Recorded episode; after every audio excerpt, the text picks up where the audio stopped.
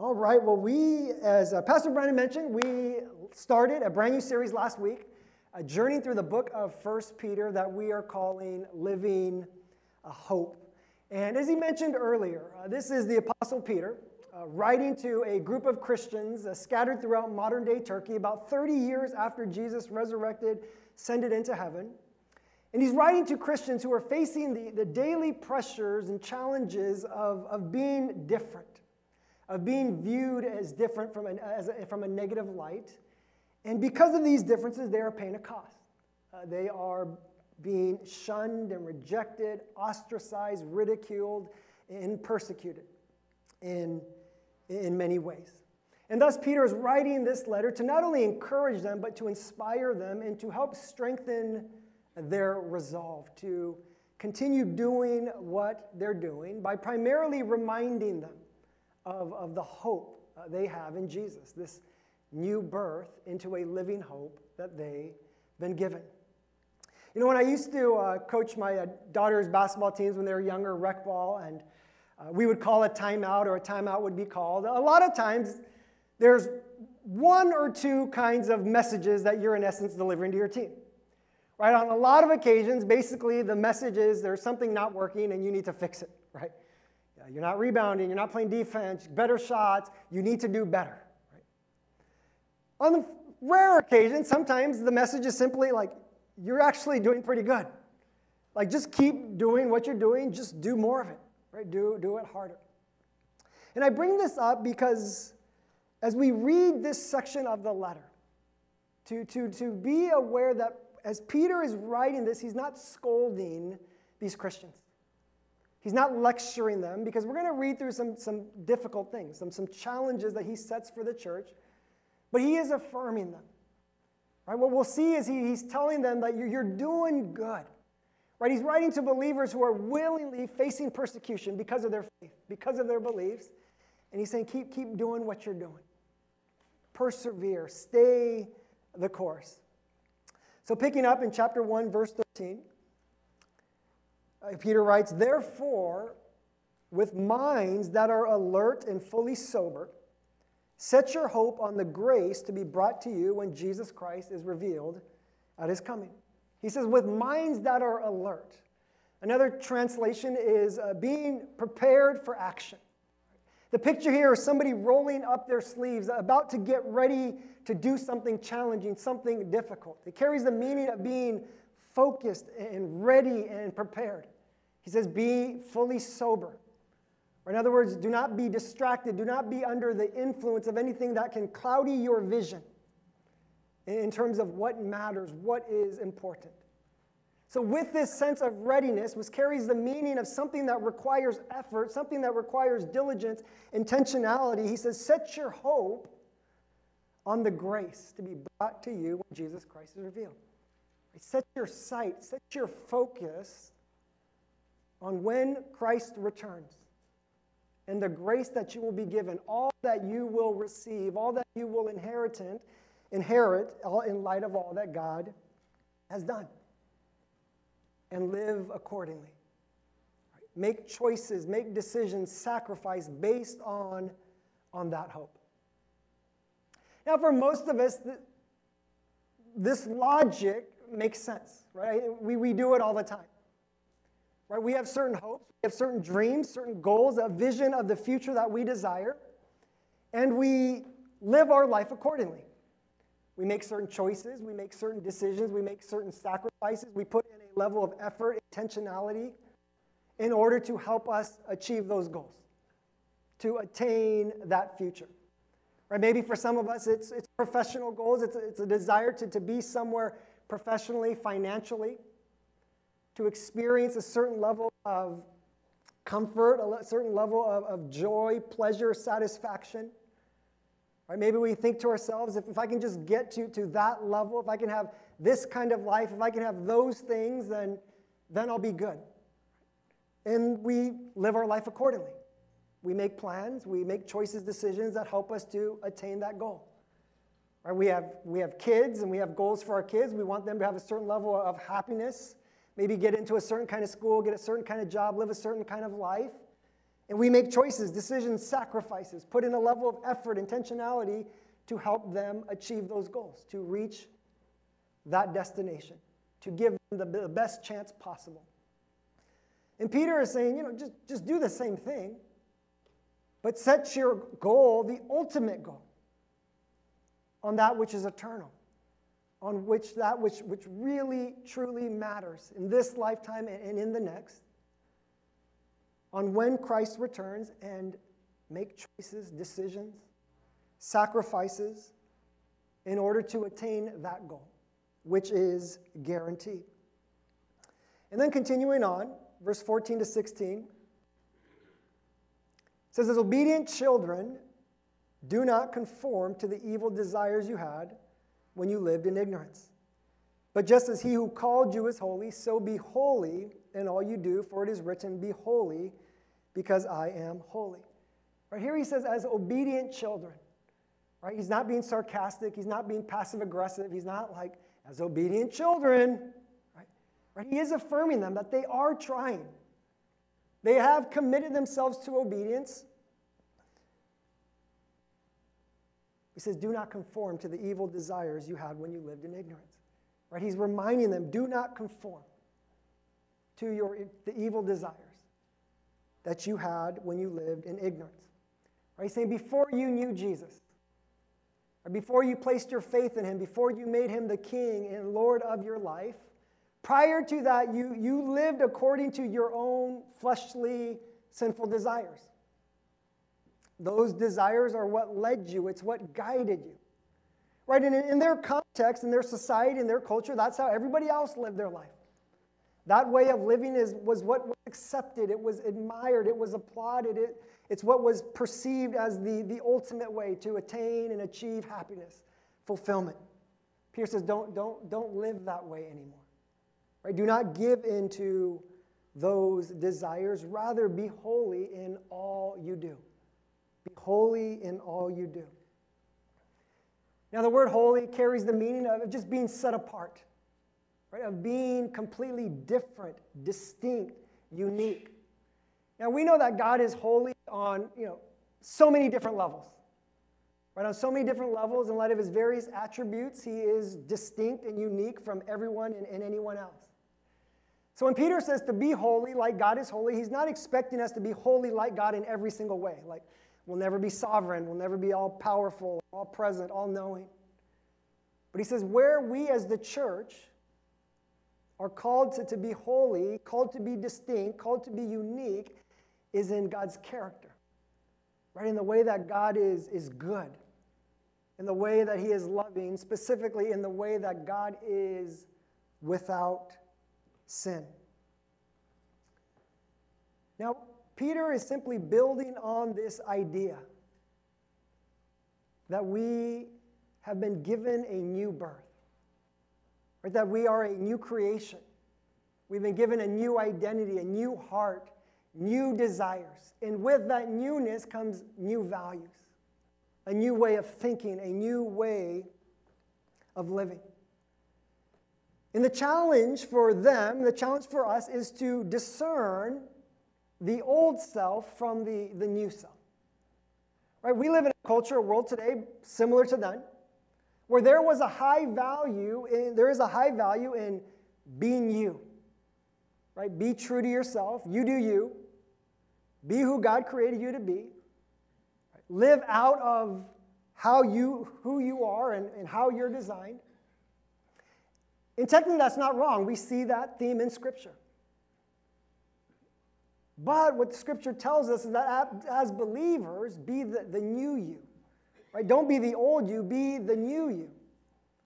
But the challenge for us is to discern what is, who is the, the old me and who is the, the new me. Now, this may be oversimplifying a bit, and Peter will go into more details, but basically, what he says here is your sinful desires Anything that is fleshly, that's the old you. Anything that reflects God's character, anything that demonstrates his heart, that's the new you. So, so be you. Be who God created you to be. Continuing on, verse 17 to 21 Since, since you call on a Father who judges each person's work impartially, live out your time as foreigners here in reverent fear. For you know that it is not with perishable things such as silver or gold that you were redeemed from the empty way of life handed down to you from your ancestors, but with the precious blood of Christ, a lamb without blemish or defect. He was chosen before the creation of the world, but was revealed in these last times for your sake. Through him you believe in God, who raised him from the dead and glorified him, and so your faith and hope are in God. Right now, there's a lot to unpack here. He says, in light of the fact that God is righteous and just, that he's impartial, unbiased, fair, in light of the fact that he's present, that he is not only aware, but he's deeply interested in all of our thoughts, in everything we say, our words, our speech, and everything that we do, in light of that reality, and in light of all that he has done to give us this gift of salvation, the gift of forgiveness and reconciliation and adoption, the indwelling of the Spirit, this inheritance that we will one day receive. In light of all those things, he's, Peter's saying, live out each moment of every day in reverent fear of who God is and all that he's done. Now, this notion of fear we see in other parts of Scripture. It's not a fear of punishment or judgment as a believer. It's not a fear of wrath or condemnation. All those things have been dealt with and paid for once and for all Jesus' life, death, resurrection. It's not the kind of fear that he's talking about. Right? We see passages like Romans 8 1, therefore there is now no condemnation for those who are in Christ Jesus. 1 John 4:18 says there is no fear in love, but perfect love drives out fear because fear has to do with punishment. So it's not the kind of fear that Peter's talking about. But what we also see in scripture, what Peter's talking about here is a healthy kind of fear. A reverent fear, a sense of deep awe and respect and humility in light of who God is and in light of who we are. Uh, last summer, when I had the chance to go to Iraq for missions, um, on one of the days, we had to go to another town about three hours away. So we boarded this kind of large van all together, and, and we were told that as we were headed to this town, we would have to stop at a couple military checkpoints that was held by the Kurdish military. And we were told that we had nothing to worry about, it would be seamless, and, and it was, that we would just have to show our passports and the Kurdish military, they worked together with the US military. They held off ISIS in 2014. We're American citizens. We had American passports. We'll be fine. And we had nothing to worry about. So we weren't worried. But when we rolled up to these military checkpoints, surrounded by, by men in machine guns, when they boarded our bus and asked to see our passports, there is something in you that just kind of perks up, right? It's like, right? I mean, we weren't afraid that something bad was going to happen. Right? But in that moment, you're just aware that I'm not in control.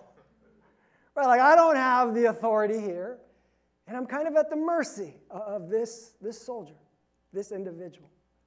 Right? And, and we can feel that way when it comes to people in authority, people who are extremely gifted, talented, successful. And Peter's just saying, how much more then when it comes to God?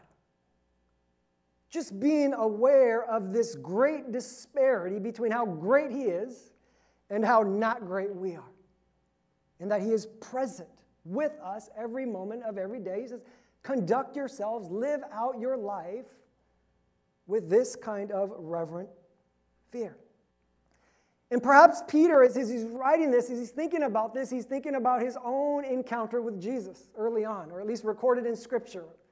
Right early on, Luke chapter 5, we're told Peter has spent the whole night fishing, catches nothing. It's the morning, he's washing up his nets, he's folding things up, he's ready to call it a day, go home, eat some breakfast, maybe take a nap. Jesus gets into his boat. Right, tells him to, to row out a bit so he could preach from the shore. After he finishes preaching, Jesus is like, let's, let's go deeper and let's drop the nets. The nets that you just washed and you just put away. And Peter kind of, you know, politely says, I've, I've, you know, in essence, I'm a professional fisherman. I've been fishing all night. I didn't catch anything. This is probably the worst time to catch fish, but since you say so, I'll do it. Right? Peter drops the nets, and long story short, right, he catches so much fish that it not only begins to sink his boat, but he calls his buddy James and John's over. It sinks, begins to sink their boat. Right? And what's Peter's reaction when he sees this glimpse of Jesus' power and authority? Says he falls to his knees. He says, Depart from me, for I am a sinful man. Right? It's this picture of reverent fear, this recognition of who Jesus is, of who God is, and the disparity between his greatness and our brokenness and our fallenness. Right? And Scripture tells us that this kind of fear, this kind of awe and reverence is the foundation of wisdom. The fear of the Lord is the beginning of wisdom. Proverbs 9:10. Continuing on in verses 22 to 25. It says, Now that you have purified yourselves by obeying the truth, so that you have sincere love for each other. Right? So now that you're, you're doing well, you're growing, you're already growing to love each other. He says, Love one another deeply from the heart. For you have been born again, not of perishable seed, but of imperishable through the living and enduring word of God. For all people are like grass, and all their glory is like the flowers of the field. The grass withers and the flowers fall, but the word of the Lord endures forever. And this is the word that was preached to you. Right? He says, You're already growing to love one another, but love one another deeply from the heart. Now, this word deeply carries the meaning of doing something with great fervency, persistence, diligence, discipline right? It carries the meaning of doing something with a lot of effort. Like, try really, really hard. Give it all you have. Put all of your focus, all of your energy, all of your intentionality in what? Loving one another from the heart. What Peter implies here is that love is hard. It does not come easy, it does not come natural, it's not automatic. But the reason we can grow in love, the reason why we can love is because the, the Word of God, the living, enduring Word of God, are the same power that spoke creation into existence, the same power that rose Jesus from the dead, the same power that led us to salvation, made us a new creation, is that work in us, helping us to, to love in this way. And then in chapter 2, verse 1, Peter gets very specific of how this works what this looks like. How do we love each other deeply? How do we pour our energy into loving? Verse 1. He says, Therefore, rid yourselves of all malice and all deceit, hypocrisy, envy, and slander of every kind. Right? Like, how do we love each other deeply? By being diligent, by being ruthless, by focusing our energy and our efforts into removing whatever gets in the way of loving one another, of loving others. He says, rid yourselves of all malice, all deceit, all hypocrisy, all envy, all slander. Basically, anything that is not loving, anything that is inherently selfish, prideful, sinful, anything that attempts to benefit ourselves at the expense of others. He says, get rid of those. Rid yourselves of those things. You know, over the past few months, because of all the rain, and I'll blame the rain and perhaps a little bit of my laziness, you know, I began to notice there's just a lot of weeds that began to, to sprout out in, in, in my yard, front and back. You know, on the grass, along the bushes, in the planters, cracks of the driveway, along the garage, on the sidewalk. And, you know, I remember seeing them early on, like, okay, at some point I'm going to have to address it. But, you know, it's been raining a lot. It's understandable. I drive through, you know, our neighborhood and I'd see everybody else's yards and they'd have weeds too. And, you know, it's understandable, right? No one's going to complain. It's, we had a lot of rain. You know, there's, there's one house on our street. He's out there every day and his yard is immaculate.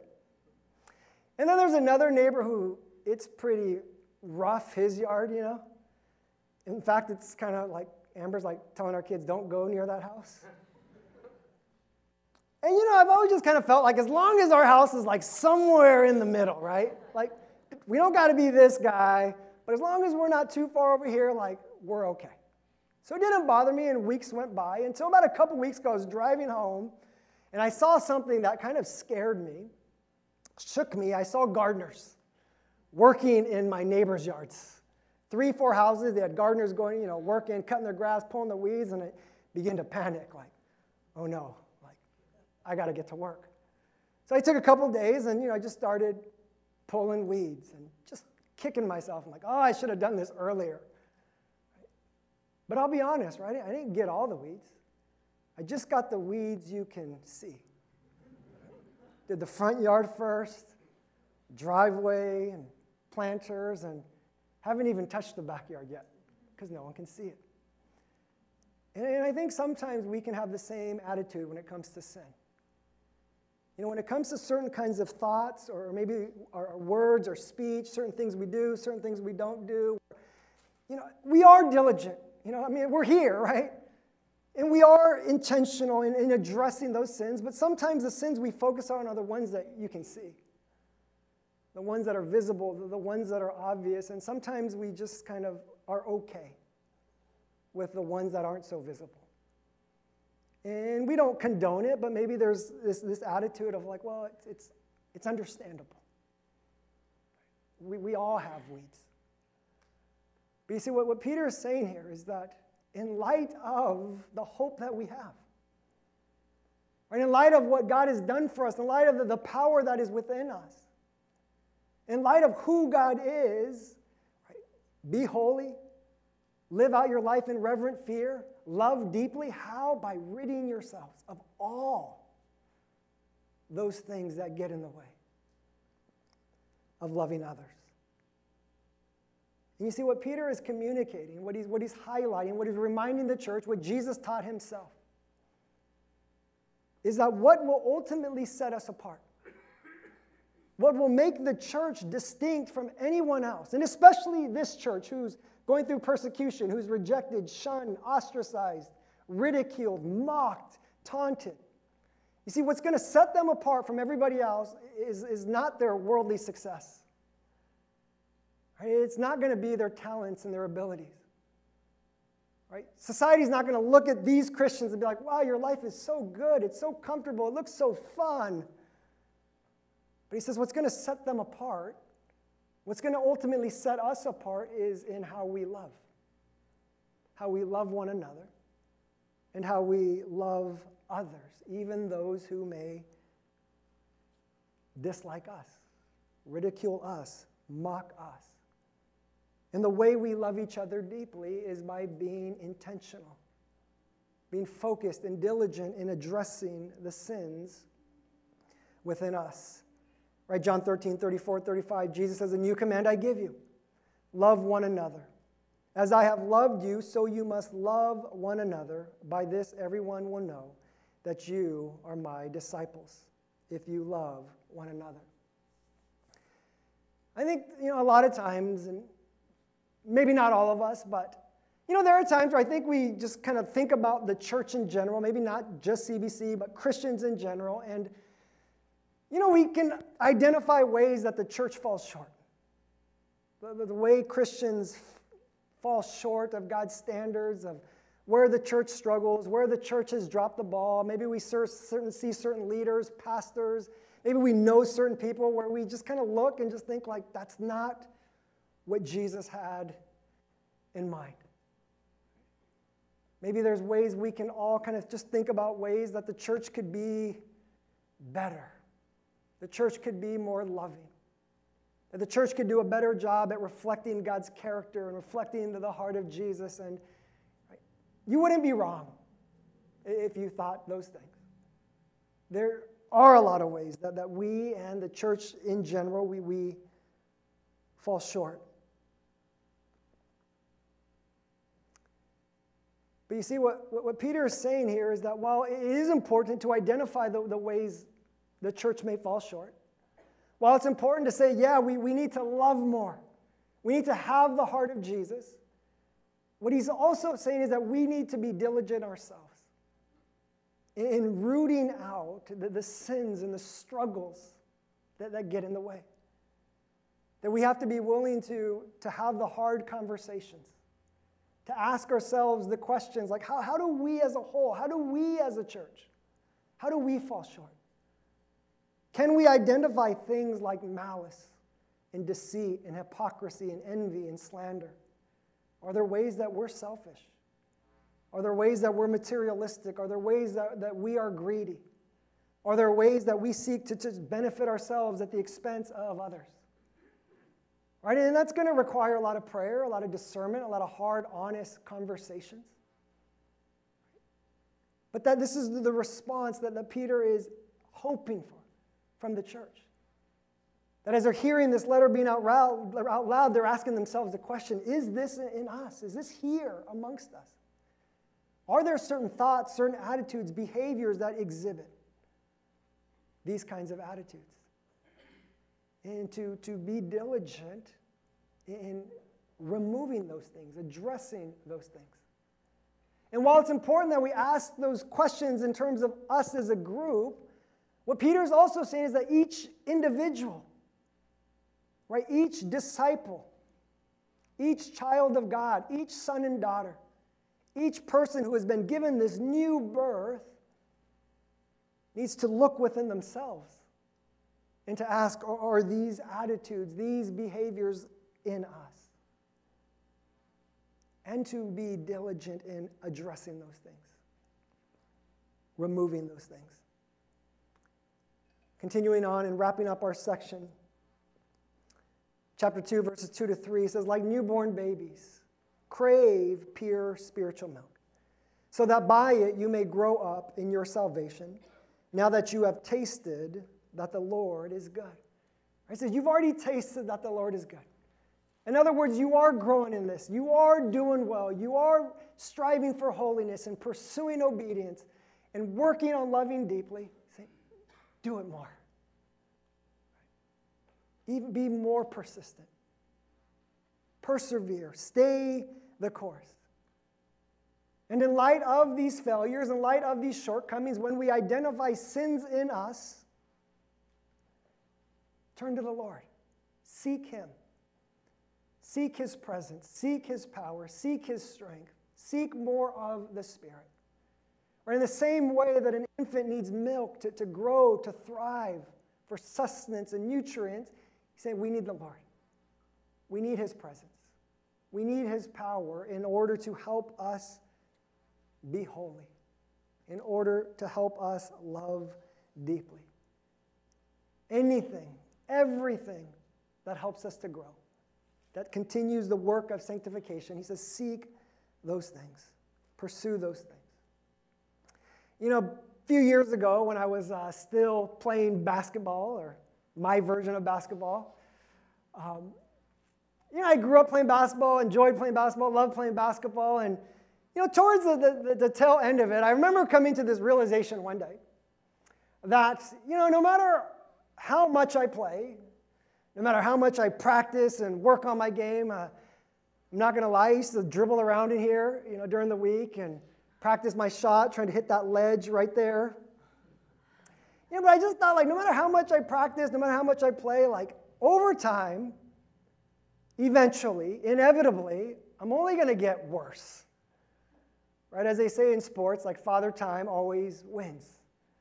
Right? Now, I'm, I was already getting worse. I saw it. I didn't need to come to that realization. But, you know, just kind of this acceptance, this reality of like, yeah, I'm, only going to get worse. And, if, you know, it's a little bit discouraging. And I was just kind of like, what's the point of playing that?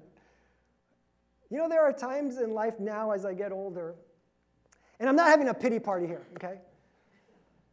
But there are times where I, will just kind of think to myself, like, probability wise, statistically speaking, like from a worldly perspective, like maybe this is as good as my life is, going to get. You know, from a worldly perspective. Now, this is first world problems here. My life is great. I have so much. I have so much to be grateful for and thankful for. But sometimes I just kind of, you know, drive around, think to myself, like, maybe this is as good as it's going to get, though. Like maybe, probably, like I'll probably never get that kind of house. I'll probably never drive those kinds of cars. I'll probably never get to experience those kinds of adventures.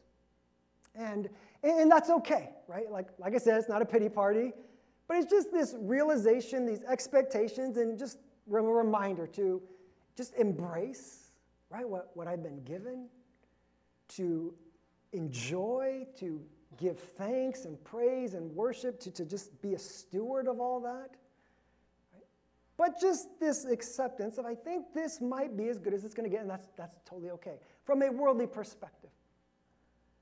I think sometimes it's easy for us, maybe subconsciously, to have the same thoughts when it comes to our spiritual growth and our spiritual maturity.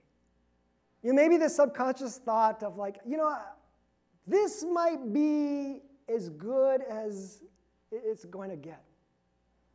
Like, I don't know if I'll ever be able to overcome those struggles. I don't know if I'll ever be able to, to be that kind of person. I don't know if I'll ever be able to have that kind of faith, that kind of humility, that kind of courage. I don't know if I'll ever be that compassionate. I don't know if I'll ever be able to be that forgiving, that gracious, that generous. I don't know if I'll ever be able to have that kind of, of faith. Perhaps this is as good as it's gonna, gonna get. It's just who I, I am. You see what Peter is saying is no, that, that's, that's not as good as it's going to get. That isn't who you are. Because you have been given a new birth into a, a living hope. Right? And one day, the hope that we have is one day we will be perfect and sinless. Right? One day we're going to love perfectly. One day there will be no selfishness, there will be no pride, there will be no sin. Right? One day we will fully reflect and demonstrate the character of God. And we believe that on that day, our lives are going to be infinitely and exponentially better than anything we could ever imagine. So Peter says, pursue it now. Begin that journey now. It's not going to be hard. it's not going to be easy. It's going to be challenging, it's going to be hard. We won't perfect it in this lifetime, but we can begin to experience those blessings and those joys in this lifetime. And we can live this life, right? Not out of obligation, not out of fear of punishment or wrath, right? but because of the hope that we have in Christ, in light of what God has done for us. So set our hope on the grace that we will receive when Jesus returns. Pursue holiness, to be holy in the way that God is holy. Love deeply. Love fervently, diligently, passionately, persistently. Rid ourselves of whatever attitudes, whatever behaviors, whatever sins get in the way. And let us continue to, to taste that the Lord is good. Will you pray with me?